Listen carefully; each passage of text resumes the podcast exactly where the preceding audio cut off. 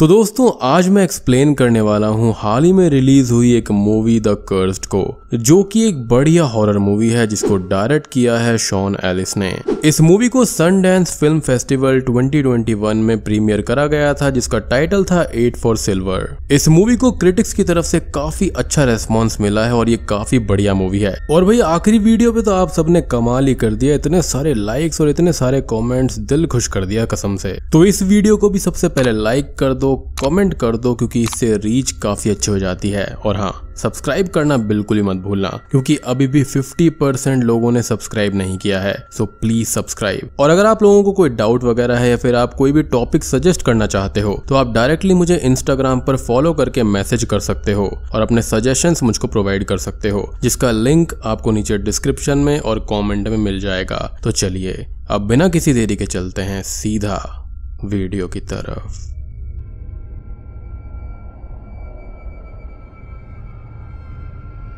तो मूवी की स्टार्टिंग में हम देखते हैं ट्वेंटी सेंचुरी फ्रांस में एक वॉर को, जहाँ पर एक कैप्टन अपने ग्रुप के साथ में था, और वो अपने सोल्जर्स को बचाने के सारे उपाय करते हुए वॉर को संभाल रहा था। लेकिन दूसरी साइड से जर्मन सोल्जर्स उन लोगों को ट्रिक करते हैं और उन पर फायर कर देते हैं, जिससे कि यहाँ पर ढेर सारे सोल्जर्स और कैप्टन भी घायल हो जाता है। अब उन सभी को मेडिकल टेंट्स के अंदर लाया जाता है, जहाँ पर डॉक्टर्स उनको ट्रीट कर रहे थे, और कैप्टन को यहाँ पर तीन गोलियाँ लगी थी, जिनको डॉक्टर्स निकाल देते हैं। लेकिन डॉक्टर को कैप्टन के अंदर एक और बुलेट मिलती है और डॉक्टर उसको निकालता है, जहाँ पर वो बुलेट सिल्वर से बनी हुई थी और आम बुलेट से काफ़ी बड़ी थी, जिसको देखकर डॉक्टर्स और वहाँ के सारे लोग शॉक्ड हो जाते हैं कि ये बुलेट आखिर आई कहाँ से। और कैप्टन शॉक्ड बिल्कुल भी नहीं होता, क्योंकि वो इस बुलेट के बारे में सब कुछ जानता था, जिसके बारे में हम लोग भी थोड़ी देर में जान लेंगे। अब अगले सीन में एक लेडी एक आदमी से मिलने आती है, जो की अपने आखिरी वक्त में था, और वहाँ पर वो लेडी वेट करते हुए एक फ़ोटो देखती है, जिसके अंदर दो बच्चे और एक आदमी था। और अब कहानी अचानक से ही 35 साल पहले पहुँच जाती है। हम देखते हैं एडवर्ड और उसकी बहन शार्लेट को अपने घर में जो कि खेल रहे थे।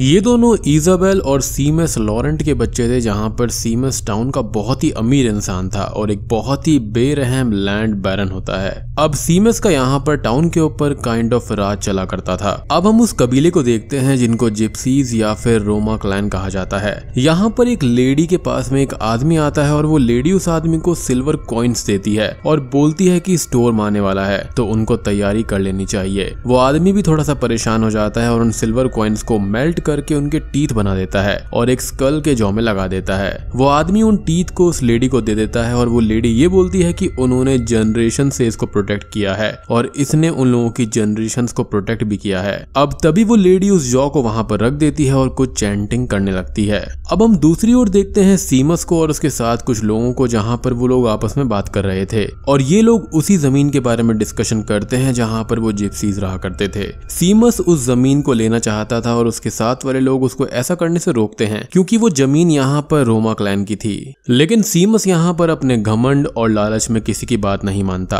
क्योंकि सीमस बहुत ही बेरहम किस्म का इंसान था, इसलिए वो उस कबीले पर अटैक करवा देता है और वहाँ पर सबको जान से मरवा देता है और सब जगह आग लगवा देता है। अब वो लोग उस आदमी को जिसको हमने टीत बनाते हुए देखा था, वो उसके हाथ पैर काट कर उसको स्केयर क्रो की तरह वहाँ पर लटका देते हैं एज अ सिंबल कि यहाँ पर जो कोई भी आए वो सीमस से डरे। और वो उस लेडी को उन सिल्वर कॉइन्स के साथ वहीं पर ज़िंदा ज़मीन में दबा देते हैं। अब वो लेडी उन सबसे बोलती है कि उन्हें इन सब का अंजाम भुगतना होगा। लेडी गड्ढे में लेटी हुई कुछ चैंटिंग करती रहती है और सब लोग उसको ज़मीन में बैरी कर देते हैं। अब हम देखते हैं कि शार्लेट को उस जगह का नाइटमेयर आता है जहाँ पर उस लेडी को दबाया गया था। वहाँ पर अब शार्लेट खुद को देखती है और वो स्केयर क्रो ज़िंदा हो जाता है और इससे डर कर शार्लेट की नींद खुल जाती है। अब दूसरी ओर हम एक टाउन में एक बार को देखते हैं, जहाँ पर हमको जॉन मैकब्राइड को दिखाया जाता है, और जॉन यहाँ पर एक पैथोलॉजिस्ट होता है। जॉन बार के अंदर उस टाउन के जिप्सीज के बारे में पूछता है, लेकिन बार ओनर उसको कुछ भी नहीं बताता। जॉन अब अपनी टेबल पर जाकर बैठ जाता है, और यहाँ पर उसके पास में एल्फ्रेड नाम का एक आदमी आता है।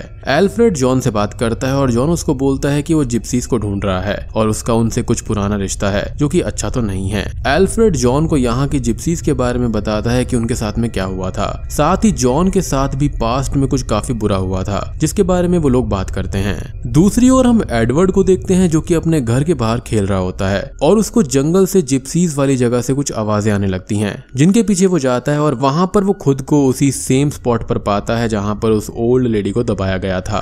तभी वहाँ पर वो उस ओल्ड लेडी के बैरियल वाली जगह को डिग करने लगता है और स्केयर क्रोस को हॉन्ट करता है, जिसके साथ ही उसकी नींद खुल जाती है ऐसी ये भी एक नाइट था और वो घर के बाहर खड़ा हुआ चिल्ला रहा था। अब सभी लोग उसको घर के अंदर लेकर जाते हैं। अब अगले सीन में सभी बच्चे खेल रहे होते हैं कि तभी टिमी नाम का एक लड़का जो कि एडवर्ड और शार्लेट का कॉमन फ्रेंड होता है, वो थोड़ा परेशान सा दिखाई देता है। वो उन लोगों से बोलता है कि उसको ड्रीम्स में कुछ दिखाई देता है और ऐसे नाइट सभी बच्चों को आ रहे थे। वो सभी बच्चे अब उस स्पॉट पर जाते हैं और वहाँ पर टिमी के पूछने पर बताते हैं कि उन सबको ही यहाँ के नाइट आते हैं और वो सिल्वर टीथ दिखाई देते हैं। अब तभी टीमी को वहाँ पर डिग करने की इच्छा होने लगती है, और वो वही करता है। यहाँ पर एडवर्ड उसको रोकता भी है कि ये खतरनाक हो सकता है, लेकिन टिमी उस ओल्ड लेडी के बॉक्स को निकाल कर उन टीथ को निकाल लेता है, और अपने मुँह में लगाकर देखता है, जिससे अब वो थोड़ा सा चेंज हो जाता है, और एडवर्ड को बाइट कर लेता है। एडवर्ड की हालत देखकर शार्लेट घर से सबको बुलाती है, और एडवर्ड को घर लाया जाता है, जहाँ पर कोई भी बच्चा ये सब नहीं बताता जो की यहाँ हुआ था।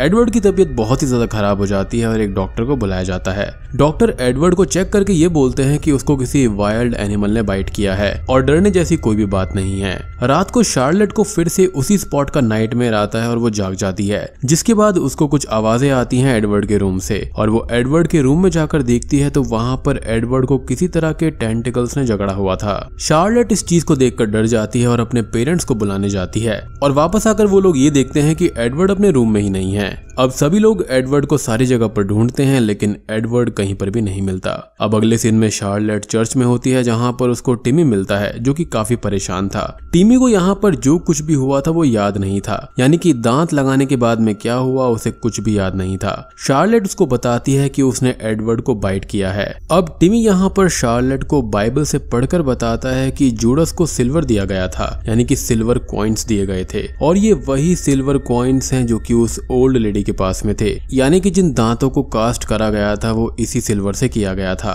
अब इस मूवी के अकॉर्डिंग बात की जाए तो यहाँ पर यह बताया गया है कि जीसस क्राइस्ट को यहाँ पर जूडस ने बिट्रे करा था, जिनका पूरा नाम यहाँ पर जूडस स्कैरियोट था। बताया जाता है कि आखिरी सफ़र से पहले यहाँ पर जूडस को 30 पीसेस ऑफ़ सिल्वर दिए गए थे। यहाँ पर जूडस जो थे, वो चीफ प्रीस्ट के पास में गए थे और उन्होंने यहाँ पर एग्री कर लिया था कि जीसस क्राइस्ट को वो हैंड कर देंगे, और वो भी 30 सिल्वर कॉइन्स के बदले में। हालाँकि बाद में इस चीज़ का उनको काफ़ी ज़्यादा गिल्ट भी हुआ था, और कहा जाता है कि उन्होंने इस पैसे को लौटाने की कोशिश भी करी थी।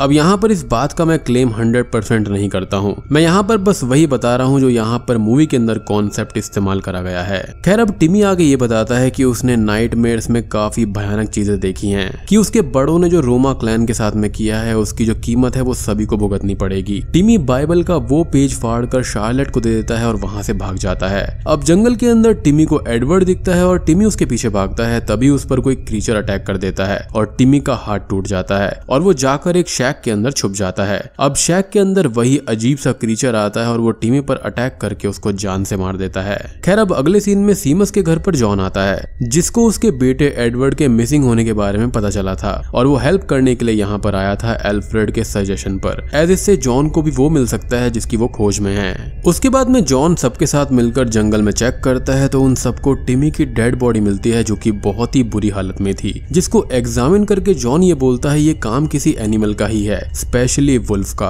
अब जॉन वापस सीमस के घर पर आकर सबको चेक करता है और सभी लोगों से बात कर कर वहाँ का जायजा लेता है। अब रात को जॉन सो रहा होता है, जहाँ पर उसको भी वही सब नाइटमेयर्स आते हैं जो कि अभी तक उन बच्चों को आया करते थे, और वो इन ड्रीम से थोड़ा सा परेशान हो जाता है। जॉन अब रात में बाहर जाता है, जहाँ पर उसको कुछ आवाज़ें आ रही थी, और वो बाहर जाकर देखता है तो वहाँ पर कुछ भी नहीं था। लेकिन जॉन को एडवर्ड के पुराने ब्लड के स्पॉट्स मिलते हैं, जिनको वो एग्जामिन करने लगता है। जॉन उसको चेक करता है और अपने ब्लड से मैच करने लगता है तो उसका ब्लड और एडवर्ड का ब्लड पूरी तरह से अलग था, जो कि होना नहीं चाहिए था। क्योंकि ह्यूमन ब्लड का जो स्ट्रक्चर होता है, वो सभी का सेम होता है। लेकिन यहाँ पर ऐसा बिल्कुल भी नहीं था। खैर, अगले सीन में सीमस जॉन को टाउन के बाकी के हायर लोगों से इंट्रोड्यूस करवाता है और बताता है कि जॉन उनकी हेल्प करने आया है। जिसके बाद में हम देखते हैं कुछ लोगों को जो कि वहाँ पर जंगल में आए थे और यहाँ पर उन पर वही वुल्फ जैसा दिखने वाला क्रीचर अटैक कर देता है और दो लोगों को जान से मार देता है। और एनी नाम की एक लड़की को बाइट भी कर लेता है और एनी खुद को बचाकर वहाँ से भाग जाती है।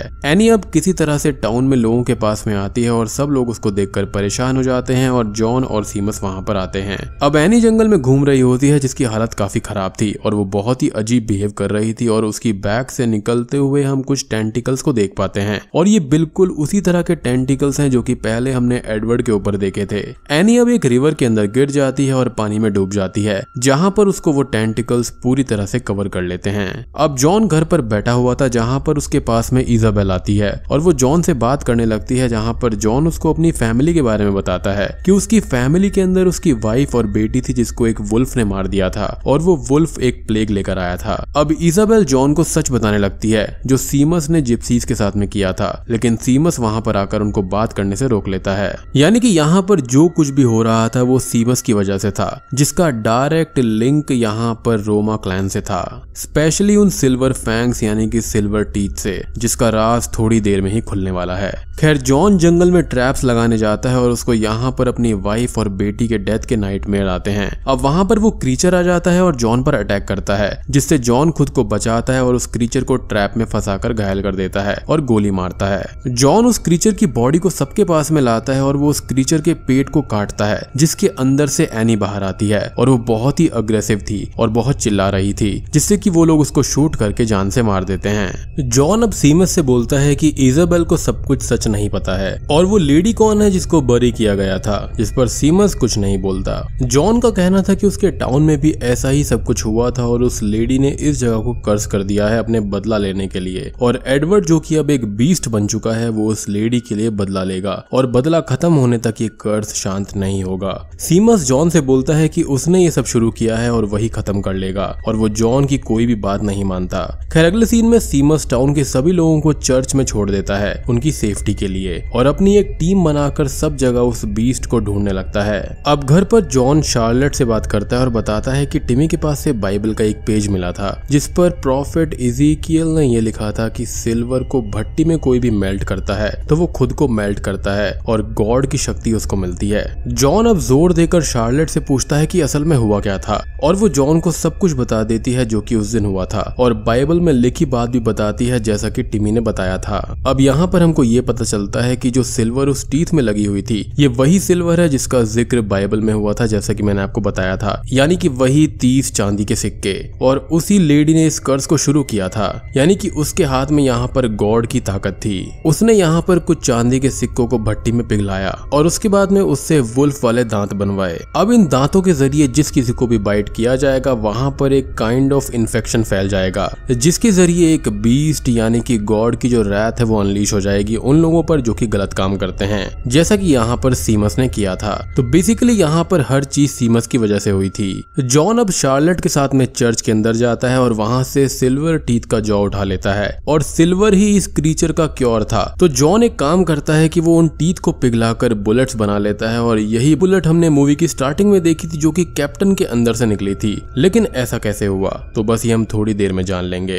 खैर, दूसरी ओर सीमस के घर की जो मेड अनायास होती है, वो घर के बाहर कपड़े उठाने जाती है। तभी वहाँ पर वो क्रीचर आ जाता है और अनायास पर अटैक करने लगता है और उसको बाइट भी कर लेता है। अनायास खुद को बचाकर वहाँ से भाग जाती है। अब रात को जॉन घर के बाहर नज़र रख रहा होता है, जहाँ पर उसको कुछ कपड़े सूखते हुए दिखाई देते हैं, जहाँ पर खून था। जॉन समझ जाता है कि घर के अंदर ही किसी को बाइट किया गया है और वो घर में आकर देखता है तो मेड अनायास गायब थी। जॉन सीमस को बोलता है कि ये सब सीमस के लालच की वजह से हो रहा है और वो ज़मीन जिप्सीज की ही थी जिसको सीमस ने ज़बरदस्ती हड़प लिया था और वो उस बीस्ट का हंट नहीं कर पाएगा, बल्कि वो बीस्ट ही हंट कर लेगा। जॉन आगे बोलता है कि उसकी फैमिली को भी सीमस जैसे ही किसी ग्रीडी इंसान की वजह से सफ़र करना पड़ा होगा। और जॉन ने अभी तक ये माना कि वो रिवेंज पर है, लेकिन अब उसको रियलाइज़ हो गया है कि वो सब कुछ ठीक करने के लिए है। सो बेसिकली यहाँ पर रोमा क्लैन की जो ज़मीन थी, उन्होंने यहाँ पर एक काइंड ऑफ़ कर्स रख रखा था कि जो कोई भी उनकी ज़मीन को हड़पना चाहेगा, उस पर ये बीस्ट हमला कर देगा और उनको जान से मार डालेगा। अब रात को इजाबेल शार्लेट के साथ थी और जॉन बेसमेंट के अंदर अपनी गन के अंदर सिल्वर बुलेट्स को लोड कर रहा था। कुछ ही देर के बाद में सीमस को अनायस के रूम से कुछ आवाज़ें आती हैं और वो उधर जाकर चेक करता है तो वहाँ पर अनायस अब क्रीचर में बदल चुकी थी और वो अचानक से ही सीमस पर हमला कर देती है, लेकिन वो उसको शूट करके जान से मार देता है। लेकिन इसी दौरान वो उसको बाइट भी कर लेती है। अब आवाज़ें सुनकर सभी लोग वहाँ पर आ जाते हैं और दूसरा क्रीचर घर के अंदर ही घूम रहा था, जिससे शार्लेट और इजाबेल खुद को बचाते हुए बाहर आती हैं। इधर जॉन सब जगह दूसरे क्रीचर को ढूंढता है जो कि अब वहाँ से चला गया था, और वो सीमस को ढूँढने जाता है जो कि एक शैक के अंदर बैठा हुआ था और बहुत ही परेशान था। सीमस बोलता है कि उसकी वजह से सब कुछ हुआ है, और उसने सब कुछ बिगाड़ दिया। साथ ही वो अब बाइट भी हो चुका है, जिससे कि अब वो कभी भी बीस्ट में बदल सकता है। जॉन अब सीमस को वहाँ से लेने आया था, लेकिन अब तक सीमस खुद को ही आग लगाकर अपनी जान दे देता है। जॉन को इससे काफ़ी दुख होता है और वो शार्लेट और इजाबेल को लेकर चर्च के अंदर जाता है। चर्च में आकर सभी लोग बैठ जाते हैं और बहुत टाइम हो जाता है। लेकिन थोड़े टाइम के बाद में इजाबेल को गेट के बाहर से एडवर्ड की आवाज़ आती है, जो की अपनी माँ को बुला रहा था। इजाबेल दुखी हो जाती है और वो अपने बेटे के लिए मेन डोर खोल देती है, जो की उनका मेन प्रोटेक्शन था, और तभी वो क्रीचर अंदर आ जाता है। वो क्रीचर अंदर आकर सभी पर अटैक करने लगता है और सबको एक एक करके जान से मारने लगता है। इजाबेल लोगों को मरते हुए नहीं देख सकती थी और वो उस क्रीचर से बात करने लगती है, और उसको उलझाती है। और जॉन जिसकी बुलेट्स अभी तक मिस हो रही थी, वो इजाबेल के ज़रिए सिल्वर बुलेट फायर करता है और गोली इजाबेल को लगते हुए उस क्रीचर को लगती है। अब वो क्रीचर नीचे गिर जाता है और इजाबेल धीरे धीरे मरने लगती है। वो क्रीचर अब अपने ह्यूमन फॉर्म में आता है, जो कि कोई और नहीं, बल्कि एडवर्ड ही था। और इसी बीच मूवी के स्टार्टिंग के सीन्स के फ्लैशबैक्स आते हैं, जहाँ पर वो कैप्टन कोई और नहीं, बल्कि एडवर्ड ही था विच एक्सप्लेन्स की उसके अंदर से ये सिल्वर बुलेट क्यों निकली थी। बेसिकली इस बुलेट के ज़रिए वो जो इन्फेक्शन या फिर कर्ज था, वो खत्म हो गया था। अब तभी मूवी प्रेजेंट में आती है और इजाबेल अपने और एडवर्ड के हैप्पी मोमेंट्स को याद करती है और अपना दम तोड़ देती है। एडवर्ड होश में आकर इजाबेल यानी कि अपनी माँ की डेथ से टूट जाता है और रोने लगता है। अब अगले दिन यहाँ पर एडवर्ड को भी कुछ भी याद नहीं था और शार्लेट जॉन से बोलती है कि अब उनका इस दुनिया में कोई भी नहीं बचा।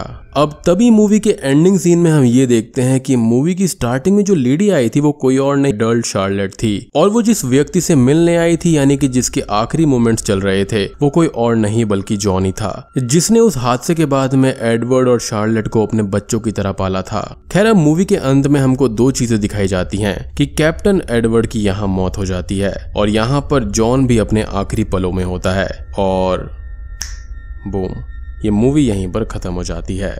तो दोस्तों, ये थी द कर्स्ड मूवी की कहानी। उम्मीद करता हूँ कि आपको ये मूवी पसंद आई होगी। ये मूवी थोड़ी सी डिफरेंट है और इसका कॉन्सेप्ट काफ़ी अच्छा है। इसको क्रिटिक्स की तरफ़ से काफ़ी पॉजिटिव रेस्पॉन्स मिला है। उम्मीद करता हूँ कि आपको पूरा कॉन्सेप्ट अच्छे से समझ आ गया होगा। तो वीडियो पसंद आई हो तो लाइक कर देना। चैनल पर नए हैं तो सब्सक्राइब कर लीजिए। तो मैं आप सबको मिलता हूँ अगली वीडियो के साथ में। तब तक के लिए